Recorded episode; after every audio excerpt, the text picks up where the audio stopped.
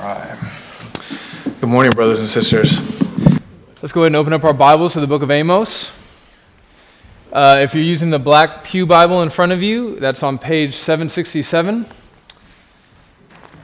And if you don't have a Bible, you're certainly welcome to take that Bible home with you. Hey, Mike, can you turn my mic up a little bit? I'm not really hearing myself very much. Thanks, man.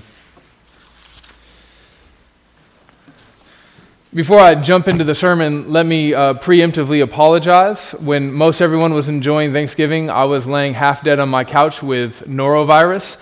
So, if this morning's sermon seems like it was written by a person on the verge of death, it's because it was. So, let's just all bear with each other and get through this this morning. All right. Uh, I don't really know much about classical music, but uh, the little that I do know, one of my favorite composers is Frederick Chopin. I hope I'm pronouncing that right.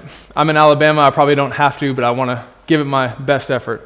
Uh, he was a famous Polish, famous Polish composer and piano virtuoso.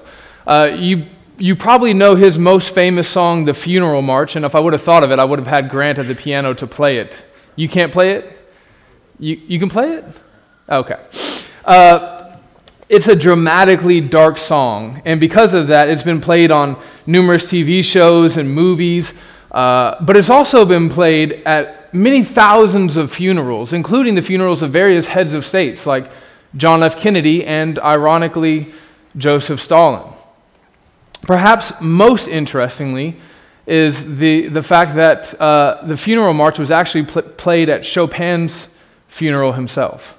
So I wonder what it would be like to uh, be buried to a funeral song that you yourself wrote? And then as I asked myself that question, I realized, well, he would have no realization that that was happening because he's dead. But this morning's text kind of hits on a very similar idea this idea of hearing a funeral dirge when one wouldn't expect to hear it, or in a, in a, strange way. So imagine yourself on your way to worship God at the temple as an ancient Israelite. You're in the northern kingdom, as we have been in the book of Amos. So you're not at the true temple. You're maybe at Bethel, maybe you're at Dan, and you're on your way to the temple. And as you get closer to the temple, you hear a funeral dirge playing, a song for a recent death. And you stop and you scratch your head and you think, well, that's, that can't be right. I haven't, I don't remember anybody dying recently. As you get closer, you start to hear the words of the song playing more clearly, the music more loudly. And then you realize that something's very wrong.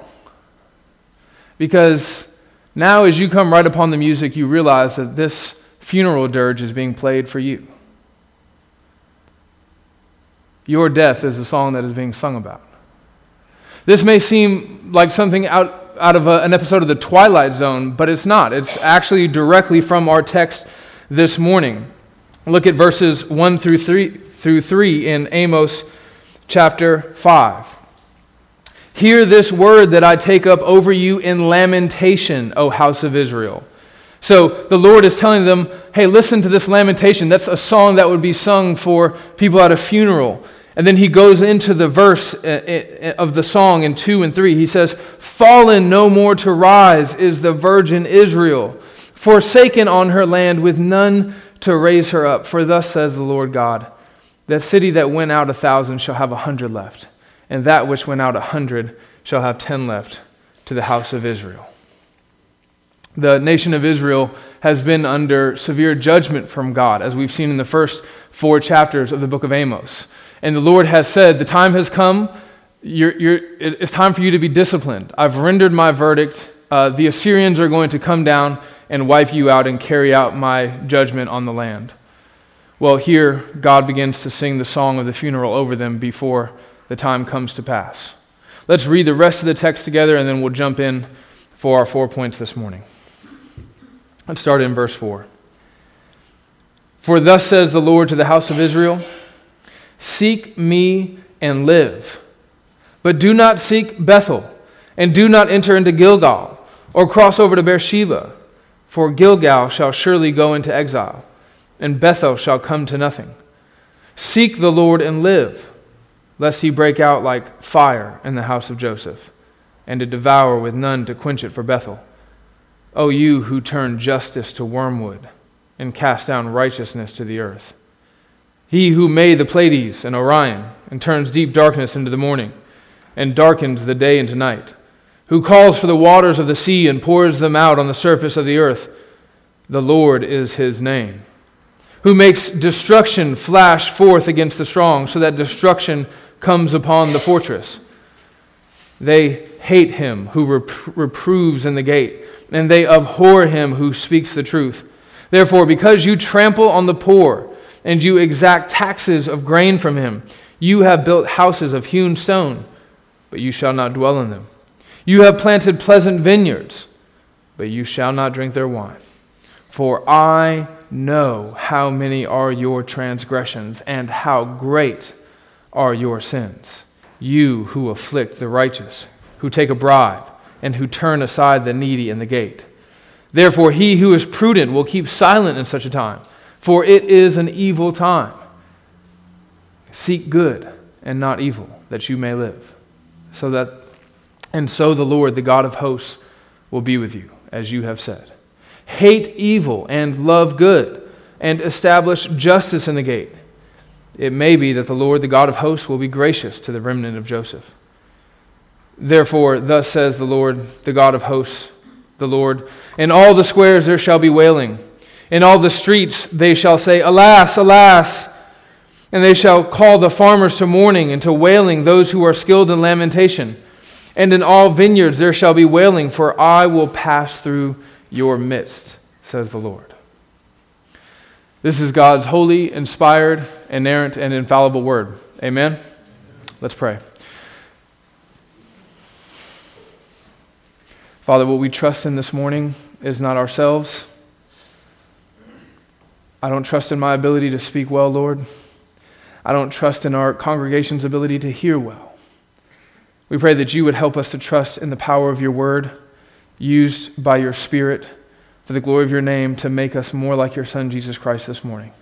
We have hearts that are expectant and hopeful that you will do this very thing for us because we ask in your Son's name and because of his blood, which has forgiven us of all of our sins. Amen. Okay. Four points for you this morning. Number one, Israel's idolatry and injustice. Israel's idolatry and injustice. Point number two, Israel's superstition. Israel's superstition. Point number three, Israel's God.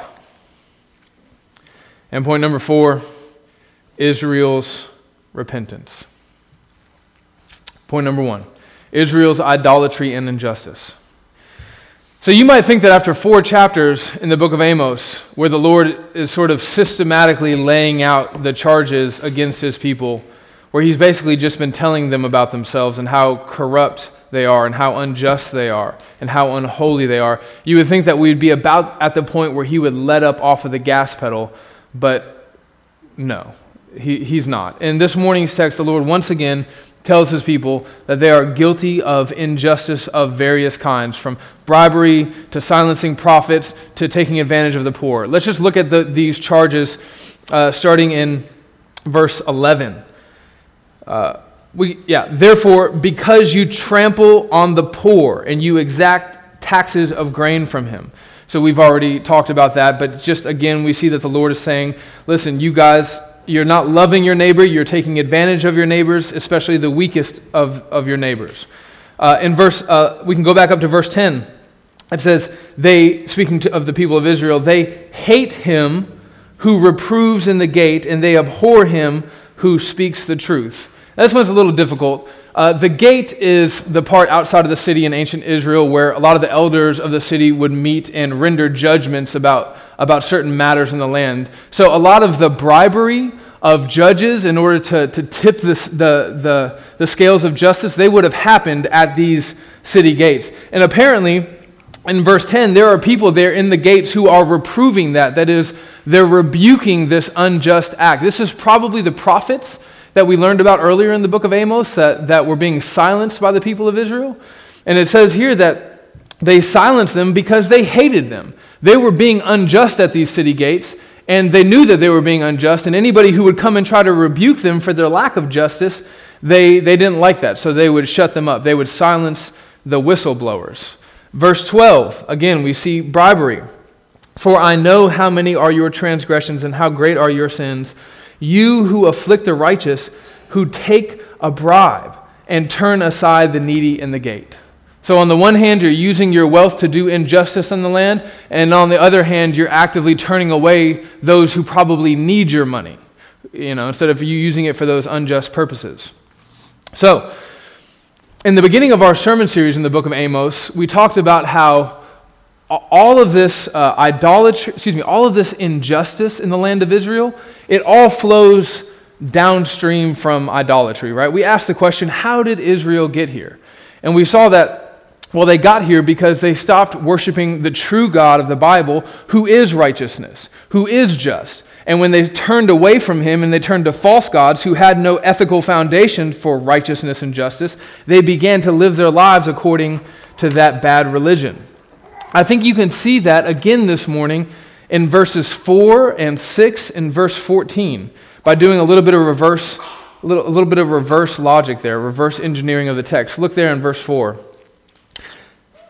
Uh, For thus says the Lord to the house of Israel, Seek me and live. Now go down to verse 6. Seek the Lord and live. Now go down to verse 14. Here he says, Seek good and not evil, that you may live. So it seems like in God's mind, goodness is a synonym for himself.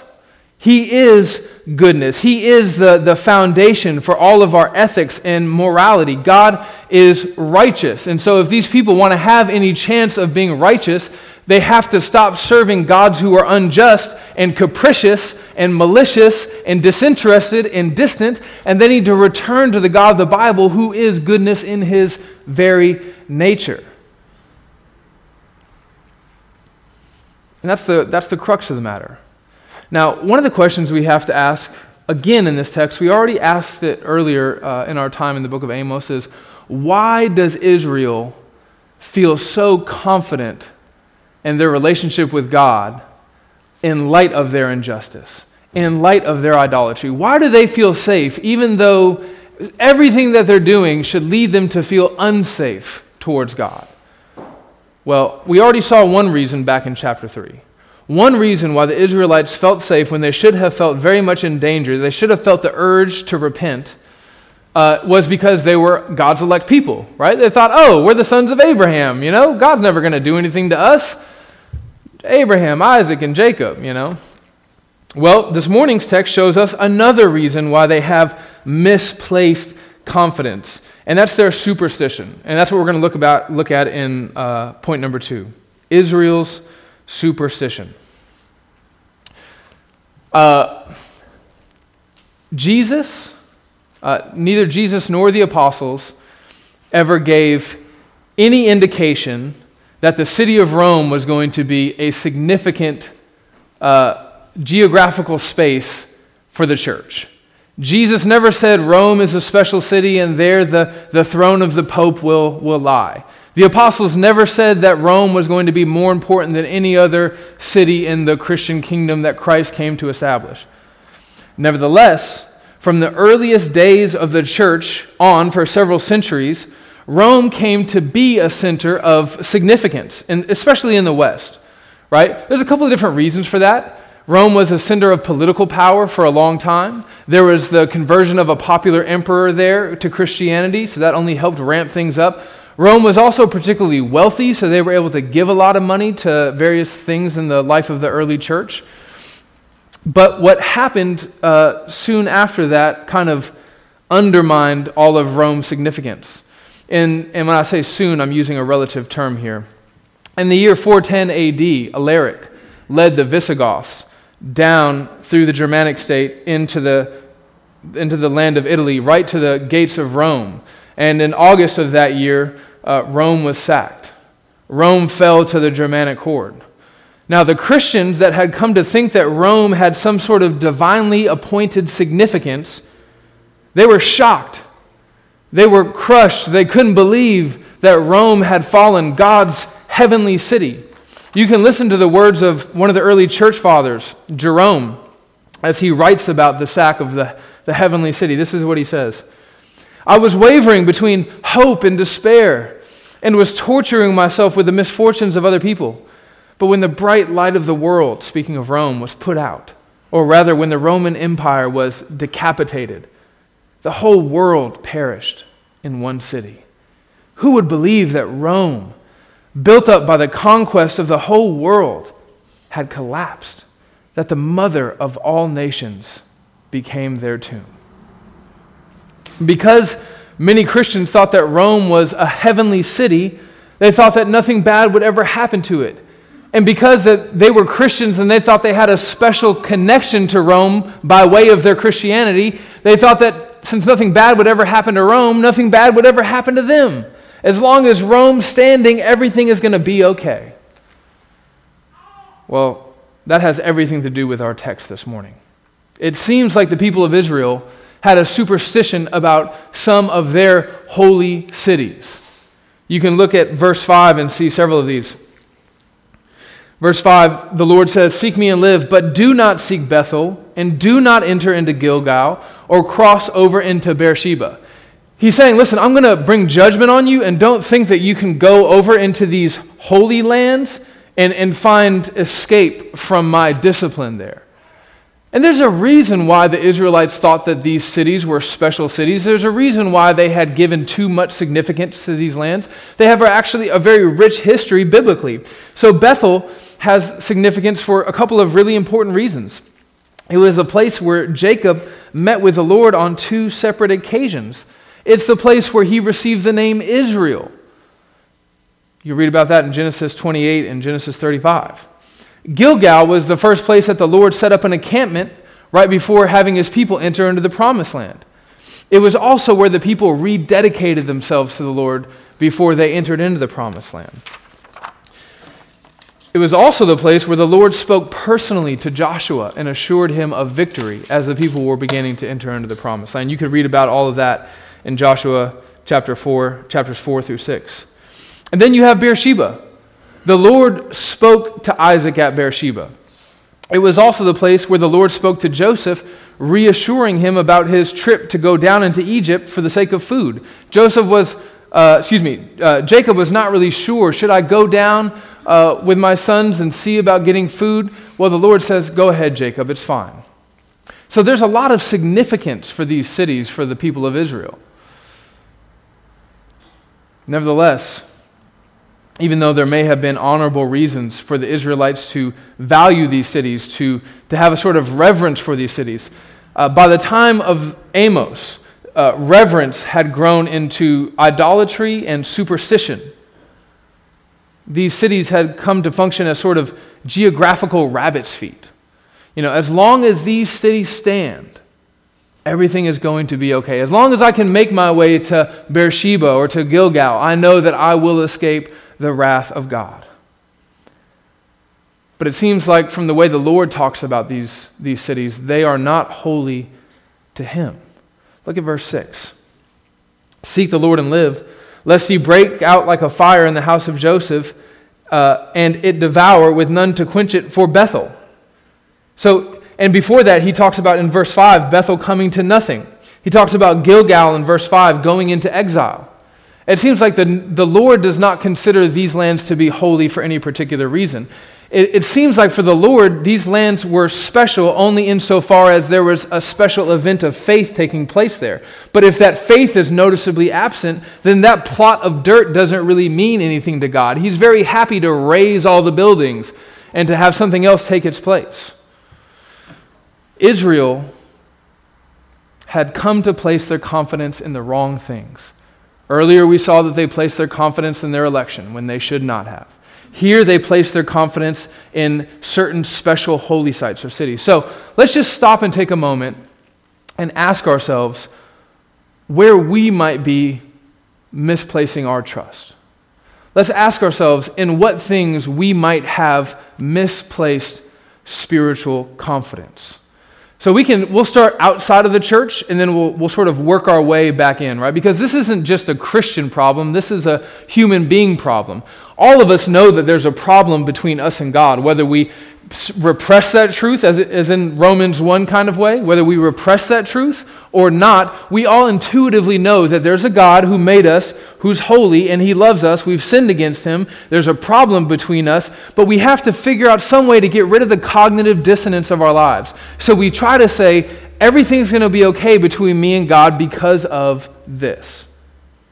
So in many false religions, you see, for example, you can take Judaism the religion that has refused to accept Christ as the Messiah and as our, as our Savior. They were prone to say, We trust in our lineage. We think that we're okay with God because we are sons of Abraham. You remember Jesus came and he preached repentance, and he said, Listen, everybody better repent before the axe is laid at the root. And all the Jews, every time he would say that, they would, their main response was like, uh, Does this guy know that we're sons of Abraham? Everything's going to be okay for us. And God says, No. You think about our Muslim friends who feel like if they can practice their five pillars, including making a trip to their own holy land, Mecca, that hopefully, maybe everything is going to be okay. They tend to be more fatalistic, but even in their fatalism, they say, we, we still don't know that God's going to forgive us and let us into paradise. But man, we can have more confidence that we're likely to enter into paradise if we're faithful to fa- practice these five pillars. You can think about our Roman Catholic friends who trust in their combination of faith and works, which is no faith at all. It's anti gospel. Now let's pick on some of our own people. You think about some reform people, they trust in their own knowledge. They trust in their doctrinal repertoire. You know, they, their head is full of knowledge about God, and they think that they're going to be okay with God. But the thing is, is we're not saved by knowledge of God, we're saved by faith in God. And if we don't actually love God, it doesn't matter if we know a lot about God. For many evangelicals, we, especially the last like 50 years, we tend to trust in things like our baptism or our church membership. We think I went down, I walked the aisle, I let the pastor who kind of pressured me into doing it, or my friends who pressured me into do it because it was the cool thing in the youth group. I walked down the aisle, I got dunked under the water. I know that I'm okay with God. Well, the only problem with that is the Bible doesn't say that getting wet saves you. Getting wet is a symbol of the salvation that should exist in your heart. It doesn't matter if, if some pastor somewhere told you to write a specific date in the front of your Bible and said, Don't ever forget this date, this is the day you were saved. No, friends, that is not where we find our confidence. The only thing that we can find our confidence in is our active obedience and faith in Christ and his finished work for us on the cross. Pentecostals tend to trust in their emotional experiences. Some churches trust in their historic building. You know, God would never be upset with us. You know, we're the old, we're, we're, we are really First Baptist. You know, everyone else, they say that they're the First Baptist, but we are the first First Baptist. Other, other churches, I mean, people just tend to trust in their entire denomination. You know, they think, oh man, this denomination is God's special chosen denomination. So I'm sure that everything is going to be okay between me and God. No. God has not appointed any denomination. Denominations are fine, they're very useful, but they also can be very dangerous.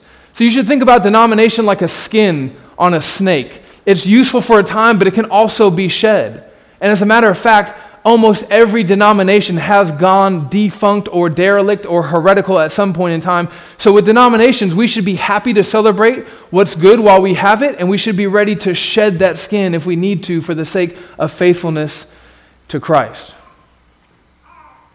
So, going back to Jerome and what he wrote after the fall of the city of Rome, we see there that he had misplaced confidence, right? The fact that Rome fell and he was just falling apart shows us that he, his, his confidence was in some way misguided.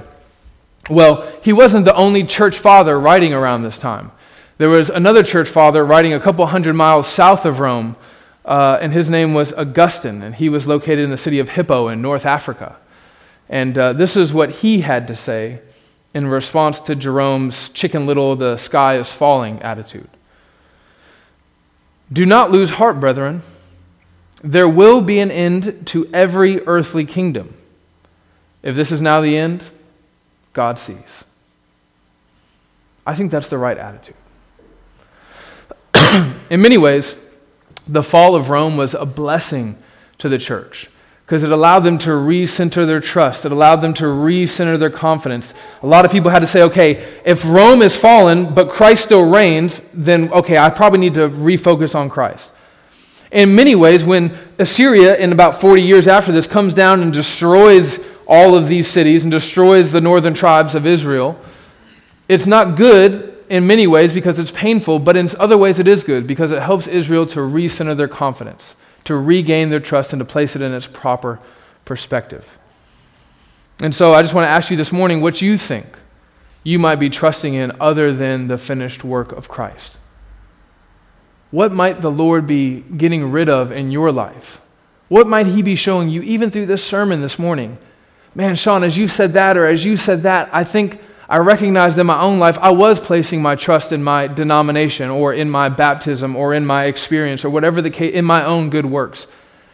And if you feel the Lord destroying that in your life, even though it may be painful, it's a good thing. It's a good kind of pain. And the Lord is using it to help you trust more and more in His Son and the finished work that He accomplished for you on the cross. Point number three Israel's God. Israel's God.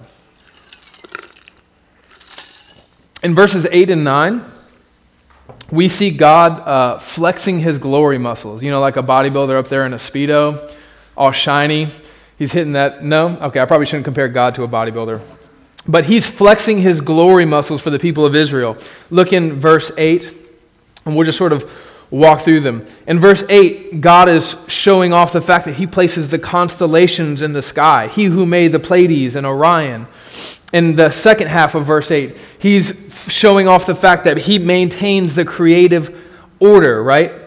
And He turns deep darkness into the morning. God's in control of these celestial bodies that control the lights of our existence.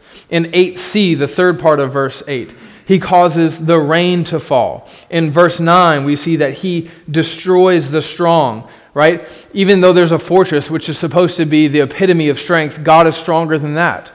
And he comes and can destroy it. But not only that, we see something else in verse 12 about Israel's God. We see that, that he sees the injustice in the land. Look at verse 12. For I know, that is, you know, like a parent who is talking to their kid, their kid thinks that they're getting away with something. They think that just because the parents haven't seen, that they don't know.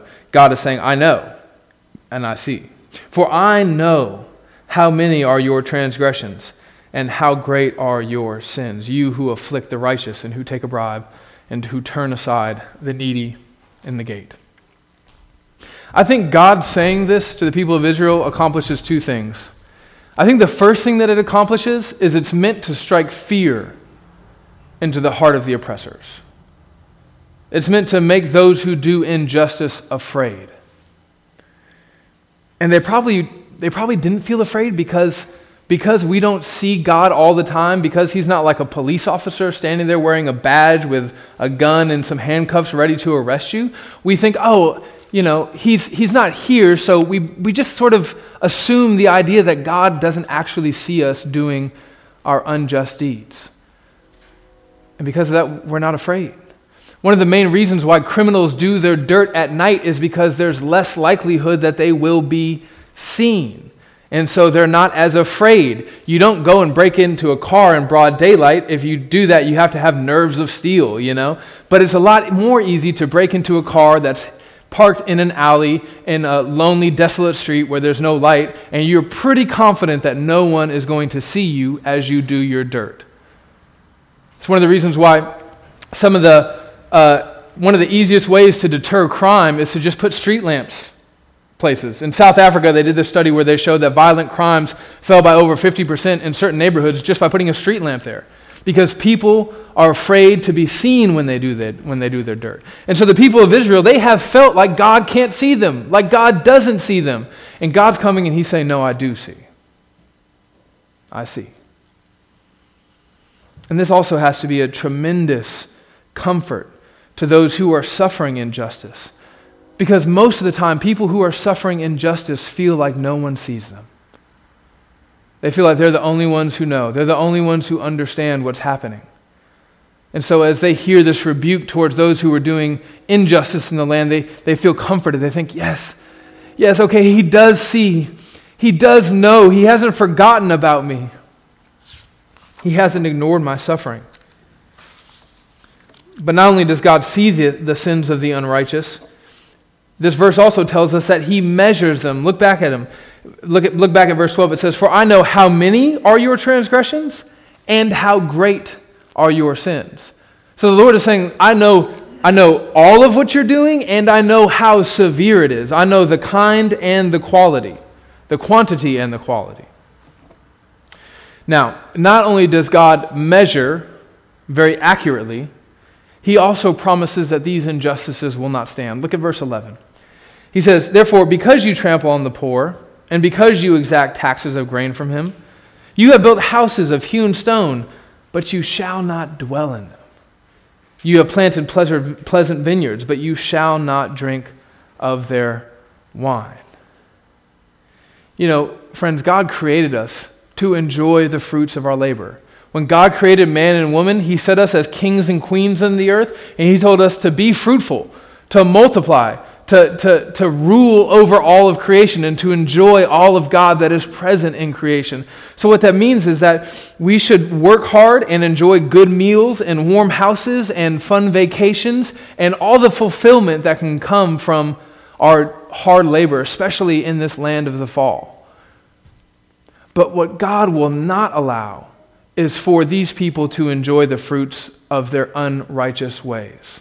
He will not allow them to enjoy the fruits of their injustice. So he says, Listen, that, that really nice house that you have, I'm not going to let you live in that. You built that house off the backs of poor people, taking advantage of them.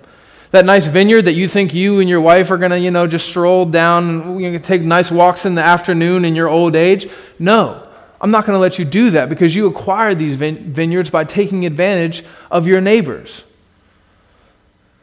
Now, I wish I could tell you that what God is going to do here is like an even older version of our modern renditions of, of Robin Hood, right? I wish I could say that God's going to swoop in and he's going to take away these vineyards and these ivory laden houses and he's going to give them all to the, back to the poor people who were taken advantage of in the land of Israel. But that's not what happens. What happens is, is Assyria comes down and utterly destroys uh, Samaria, the, the ten tribes of the north. Is that fair? I find that most of the time I ask myself that question, I'm, I'm, failing to take into account the spiritual realities that come along with God's judgment. And, and really, the, the, the, I had to ask myself a question as I was preparing the sermon. Was I going to take 20 minutes and teach on the justice of God and the suffering of, of poor people, or was I just going to note the fact that God is always righteous, He always cares, and He always does what is good and right and true and fair, and He's always better to poor people than the best of us can ever be, and then move on? So I think that's what I'm going to do today. I'm going to make that my, I'm going to say that my second point, and we're going to move on because we just have so much more to talk about. Finally, this morning's text tells us that God is a God who takes, and when I say finally, I mean for the third point. The third thing that we learn about the, the, the God of Israel is that God takes no pleasure in the death of his people. He takes no pleasure in this discipline. And I know we've said it before, but guess what? It's in the text again this morning, so we're just going to say it again because it's in here numerous times, I assume, for our good. We need to be reminded, we need to have repetition because to repeat myself is no problem for me, and it's beneficial for you. Okay? Uh, we see this primarily through the Lord calling Israel to repentance, right? We saw in verse 4 and in verse 6 and in verse 14, again and again and again, the Lord says, Seek me and live, right? I don't want you to die. That's not my desire. I'm not up here in heaven just like you know, rooting for you to disobey me and to disregard my, my calls to repentance. I want you to seek me. I want you to stop doing evil because I want you to live. We saw this in this morning's text that we read, that our sister Allison did a great job of reading in Ezekiel 33:11, where God says, "As I live, I have no pleasure in the death of the wicked. No pleasure but that the wicked turn away from his evil way and live. Turn back. Turn back from your evil ways, for why will you die, O house of Israel?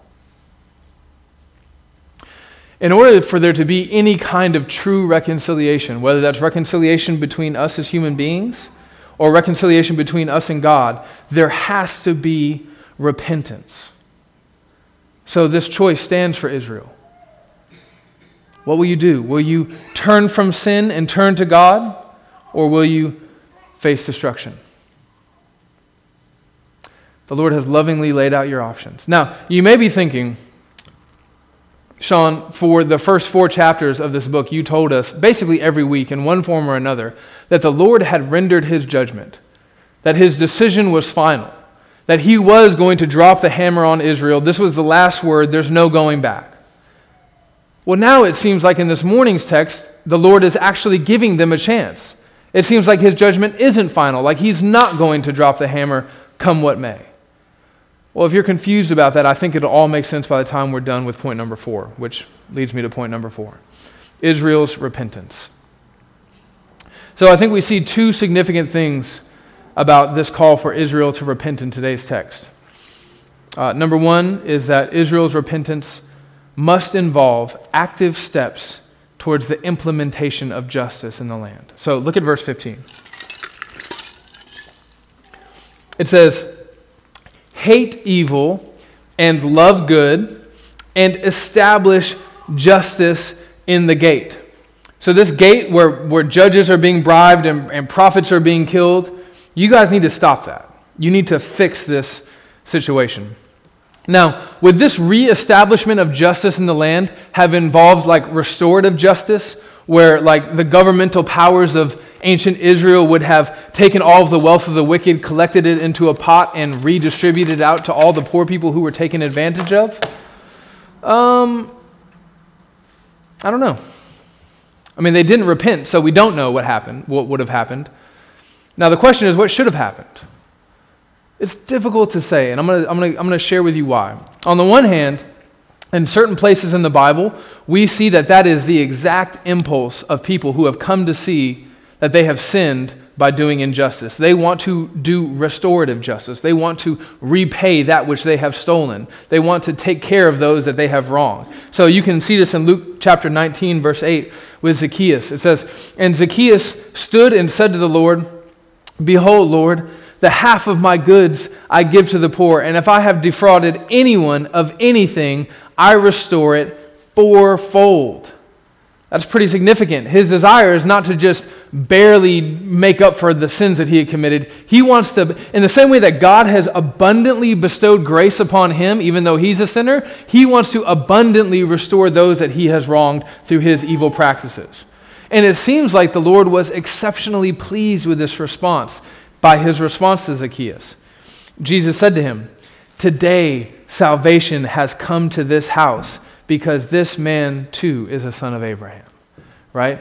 So, like, yeah, man, you get it. And when he's saying you're a son of Abraham, he doesn't mean you're a physical descendant of Abraham. He means it's obvious that you have the same faith that Abraham had by your desire to fix what sin destroyed. Okay, wow, it's powerful. I had this impulse when I first got saved. Everyone in this church knows my testimony. If you're a visitor, maybe we'll talk about it afterwards. But basically, I robbed a whole bunch of people all the time before Jesus saved me. And I remember, like, there's this one girl in particular, I broke into her car and stole her very expensive sound system. She's one of the few people that I robbed that I, could, I actually knew, and I thought, oh, I can actually fix this. So I went to her and said, hey, can I pay you back? Uh, one of the guys that uh, I stole a bunch of guns from, uh, like probably several thousand dollars worth of guns. I went to him and I said, Hey, can I pay you back? And so, working at Cracker Barrel, making tip money, I, I would bring home, you know, a hundred one dollar bills, and I would take half of them, put them in a rubber band, throw them in my pillow, because, you know, old habits die hard. And, and I saved it up, and I could never repay him all that I, you know, I was never going to make enough money to repay him for everything that I stole, but I knocked on his door and I dumped probably like $400 worth of $1 bills, you know? And it wasn't meant to be the petty, you know, here's a $1,000 in pennies kind of thing. It was just my, it was me doing my best to fix what I had broken in my sin. And I think that that is a good and a right impulse. And there is a sense in which we must say that true repentance is not true repentance if that desire is not present. But some of the injustice I committed, I just couldn't, I couldn't fix. I couldn't go back. I couldn't restore. It just wasn't possible. You know, some of the people had died or they had moved away. You may think, well, maybe you could have given it to their family, or maybe you, m- maybe, you know, maybe I could have done that. I'm not sure that I know the right answer about how each individual case of restorative justice should be played out. And what's, what's, what's more is that when you imagine this ethical conundrum here, right, of like how to, how to fix your wrongs, how to right your wrongs uh, individually, and then you extrapolate that and amplify it out to an entire nation and their oppression, well, now how we're going to do restorative justice becomes exponentially more difficult, right? So, what would it have looked like to do justice for the people of Israel on a national level? That's really hard to say. That's, these are questions that, that nations and peoples have tried to answer in the past and that we're still trying to answer today in light of atrocities. So, you think about uh, post apartheid South Africa trying to figure out what to do with land stuff there. You think about Christians in China trying to figure out how they can be repaid for the land that was taken from their forefathers by the communist government. You think about World War I debt repayments and the Treaty of Versailles. And you think about even in our own current conversations in the United States about reparations for slavery. And each one of these issues is just so incredibly complex. That doesn't mean that we shouldn't look for an answer because they're complex, but it does mean that we should probably recognize that God knows the answer, but we're usually just going to be groping for it. We're going to be searching, and we need to pray that God would give us wisdom. So, now, if that just sounds like a bunch of uh, qualified, nuanced nonsense that doesn't really do anything for you, let me give you something a little bit more concrete, okay? What I can say for certain is that the best first step in any situation where injustice reigns is to fix the broken and unjust system first and then try to figure out the, the restorative part later. I'm not saying forget about it. I'm not saying don't worry about it. If you, if you don't worry about it at all, you're not really doing justice. But I am saying fix the unjust and the broken system first. So, like in our own country, we'll figure out the 40 acres and a mule thing later, but like right now, we need to pass a bill that says you can't own black people, right? You know, that, that's post Civil War stuff, right? For the post World War I Germany, you know, we'll figure out the whole Treaty of Versailles thing, but right now, we need to stop you guys from trying to take over and kill the whole world.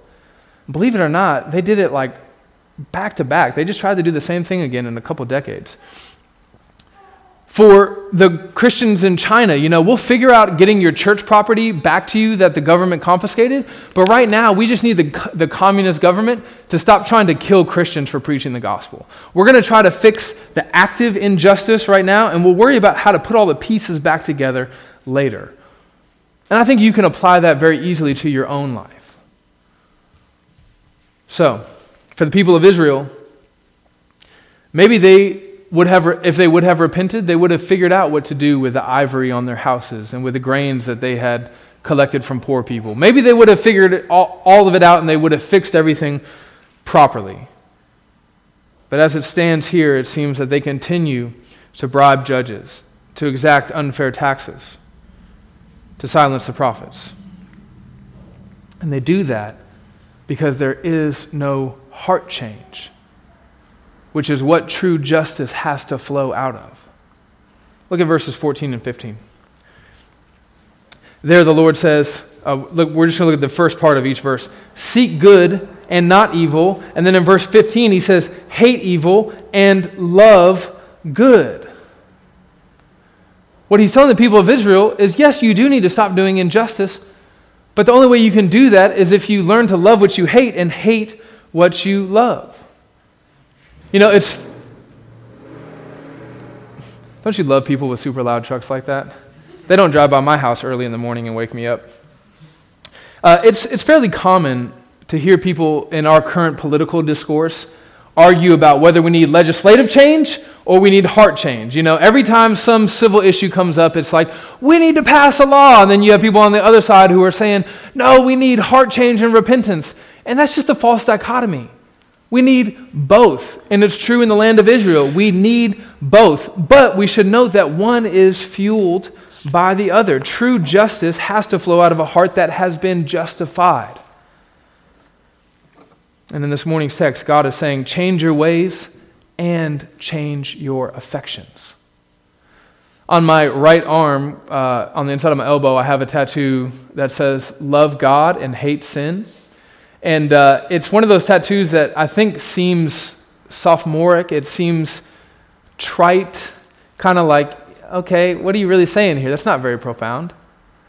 But uh, I got the tattoo once I came to realize that my only hope of being a, a, good person, of being able to walk in rightness, to be able to walk in justice, is if God does a work in my heart wherein He changes my affections and He teaches me to love Himself and He teaches me to hate sin. Because left to my own devices, I will love that which God hates and I will hate that which God loves. That is what sin does to us. So the question is how can I love what I hate and hate what I love? How can I? How, Jesus does this thing where he commands our affections, but one of the most difficult questions for us to ask is how can I change my affections? They seem like they just rise up out of me, they seem like they're just part of who I am. How can I change who I am? God knows that. In Jeremiah 13, he asked this very question in order to illustrate the point. He says, Can the Ethiopian change his skin or the leopard change his spots? And the answer to that is no. Therefore, neither are you able to do good who are accustomed to do evil. The thing is, you can't do it. And that's why our only hope in life and death has to be Christ and his work of changing our hearts. This is why Christ came to the earth, not merely so that we would be good little Pharisees, so that we would morally get our life together. He came so that we would love him, desire him pursue him, and hate everything that he hates. And that is one of the sweetest promises of the gospel. Later in Jeremiah chapter 31, we receive this promise of the new covenant. Right? God says, Listen, I'm going to bring a new covenant that's not like the old covenant. And in this new covenant, you're going to have a new heart, a heart of flesh, not a heart of stone, so that nobody will have to come to you and say, Worship the Lord. Your neighbor isn't going to have to come to you and tell you that because your heart will instinctively want to worship the Lord because it's been made new by God Himself. That's what happened to me when Christ saved me. I, you know, I, have told my testimony so many times that sometimes it, it grows dull on me, and, and that's, that's bad. It's a sin, really. I mean, it, it shouldn't. And I remember I loved everything in this world but God and I hated everything that had anything to do with God. I remember sitting in a I remember sitting in church as a non-Christian sometimes, you know, people would invite you and or whatever, you know. I, sometimes I had to go because of various programs that I was a part of. And they would be like, "All right, turn to page 216 in the hymnal and i'm like or i could stab myself in the eye with an ice pick because this is the worst thing i've ever been through. You know the preacher would be preaching and he would say last point and it wasn't the last point. He would preach for an hour longer. It was just the most horrendous i just i hated everything about god and his word and i loved everything about satan and this world. And then jesus saved me. And my affections literally flip-flop. I couldn't get enough of god.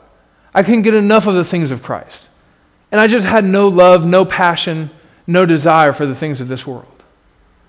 Friends, if you're here this morning and you still love the things of this world, I want to tell you in love that you are not a Christian. I'm not saying if you never have those, I'm not saying that you're going to be perfectly aligned with Christ's desires. I'm not going to say you're never going to desire the things of this world. But I'm saying if on the whole you look at your life and you see that you don't really care about Christ, you don't really care about his kingdom, you don't really care about his will and his name being glorified, and you only care about yourself and the things of this world, you have not been known by God. But the promise of the gospel is that if you turn away from those things and if you trust in Christ and Christ alone for your eternal satisfaction, then He can change your desires and He can change your affections.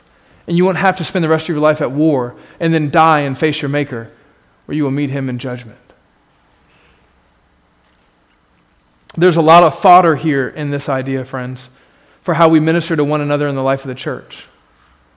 Husbands and wives, what, look, at, look what God wants from his people here. He does not want behavior modification. God is not going to be, we already saw in chapter 4. God says, bring your tithes every three days. Yeah, offer more sacrifices, whatever. I don't care. You don't love me, so it doesn't matter. Husbands and wives, we don't want to modify the behavior of our spouses. What we want is for them to love Jesus and to love us well. And then all of the behavioral stuff will kind of work itself out. For parents and children, less so children to parents, but sometimes more so parents to children. What we're trying to do here is not modify our children's behavior so that they're running around like good little Pharisees who can quote all the Bible verses, who have all the Awana jewels in their crown. We want our children to love Jesus.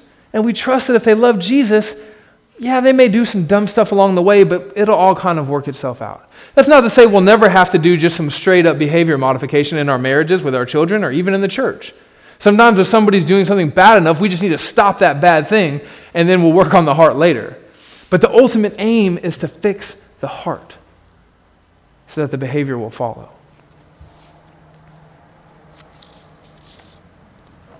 Look at verse 16. Therefore, says the Lord, the God of hosts, the Lord. In all the squares there shall be wailing, and in all the streets they shall say, Alas, alas. They shall call the farmers to mourning and to wailing those who are skilled in lamentation. What he's saying is there's going to be a big funeral, and they're going to bring all these people in to come and cry and wail at the funeral. And in all the vineyards there shall be wailing, for I shall pass through your midst. The funeral lament continues. If you're a Bible nerd, you might be interested to know that, that this chapter, verses 1 through 17, it has a chiasm. It starts with an idea, and then it has another idea, and then another idea, and then it goes back to that second idea, and then it reverts back to the first idea. Well, here we see that. We see that it begins with a funeral song, and it ends with a funeral song. And it's almost as if the Lord is saying, I've called you to repentance, but I know that you're not going to repent. I know it. I have a sovereign view of things. And so I'm going to play this sad song for you. So I want us to talk about one more thing before we close this morning. And if, if it feels like, Sean, you've hit this note three or four times in the sermon, why are you doing it a fifth time? It's just because I think we need to hear it. I just think it's there in the text. And maybe it didn't get through the third time. Maybe it'll be the fourth time. Maybe I need to hear it again. Maybe I'm just preaching it for myself. Look at verse 14b. And so the Lord, the God of hosts, will be with you, as you have said. Well, and let's take it in context from the beginning. Seek good and not evil, that you may live, so that the Lord, the God of hosts, will be with you, as you have said. This is a real interesting way that the prophet Amos has decided to say this. What he's saying is, You have said that the Lord is with you, but I'm telling you that he's not with you. But if you seek good, if you seek God, if you turn from evil, then He will be with you, and you won't be walking in self delusion thinking that you're okay with God when you're not. We just need to stop and realize that it is totally possible for us to think that God is with us and that we are with God when we are not. For all the kids in the church, especially my children and the children of elders, it's totally possible for you to grow up and to think that just because you went to church every Sunday that you're okay with God. But going to church is not what indicates a right relationship with the Lord. Active obedience and trust in Jesus is what indicates that you're okay with God. Do not be deceived like so many people who live and have grown up in the Bible Belt.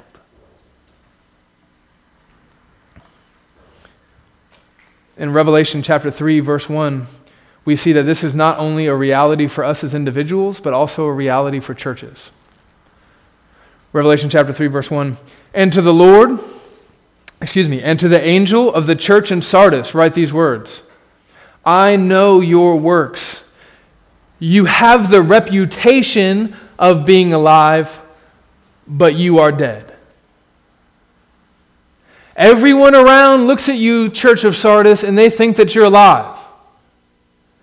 You're feeding the poor people, you're having Bible studies, you know, you're taking mission trips to Africa. They look at you and they think you're alive, that you're alive, but I see the innermost part of who you are as a church, and I see that you are dead. This should scare us. This should cause us to tremble as a church. On the other hand, you should know that I am greatly encouraged as I think about the life of this church. I've been here going, we're, we're moving into the third year I think it's been two and a half years. Is that right, Grant?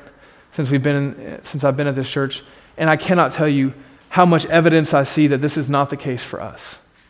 So, on the one hand, I want to scare you. On the other hand, I want to encourage you because I really do see evidences of grace that we as a people are willing to walk in repentance. I see it individually in the life of the church, and I also see it corporately in the life of the church. Let me just share one example. This actually happened not under my leadership, it, it happened before I came here. This church used to have a, a theology of elders that was unbiblical. And because of that, we had people in this church who were not qualified to be elders. Grant Miller led this church through thinking about that matter biblically. He taught on it faithfully and clearly, and then he brought it before the elders of the church, and they said, Oh, you know what? In light of what I see in God's word, I think you're right. And so we repent and we step down. We're not going to split the church. We're not going to have a big fight about it. We're just going to repent and we're going to follow the Lord. I still remember when Grant told me that that happened, I couldn't believe it. I went and shared it with a couple of my friends, and they were like, okay, so the church is splitting, right? And I was like, no. And they were like, so the pastor's going to get run off, right? And I was like, no. And they were like, arson? You know, somebody going to set the church on fire? No.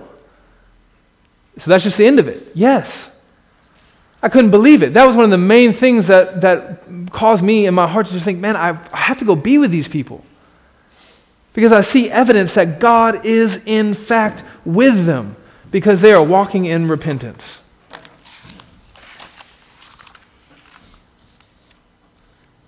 Is God with us? Well, friends, we cannot trust in this hundred year old building. We cannot trust in our denomination, which is, uh, in a thousand ways, far from perfect. We cannot even trust in our pastor. We cannot trust in our budget. We cannot trust in the amount of conversions we have or any kind of religious activity. We can only trust in whether or not we are actively turning away from our sin and trusting in Jesus. And that, friends, gives me good reason to celebrate. Let's pray.